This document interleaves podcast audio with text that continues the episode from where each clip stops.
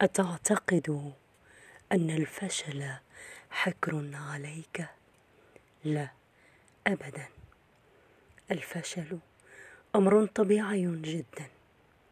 لا تجعله يوقفك.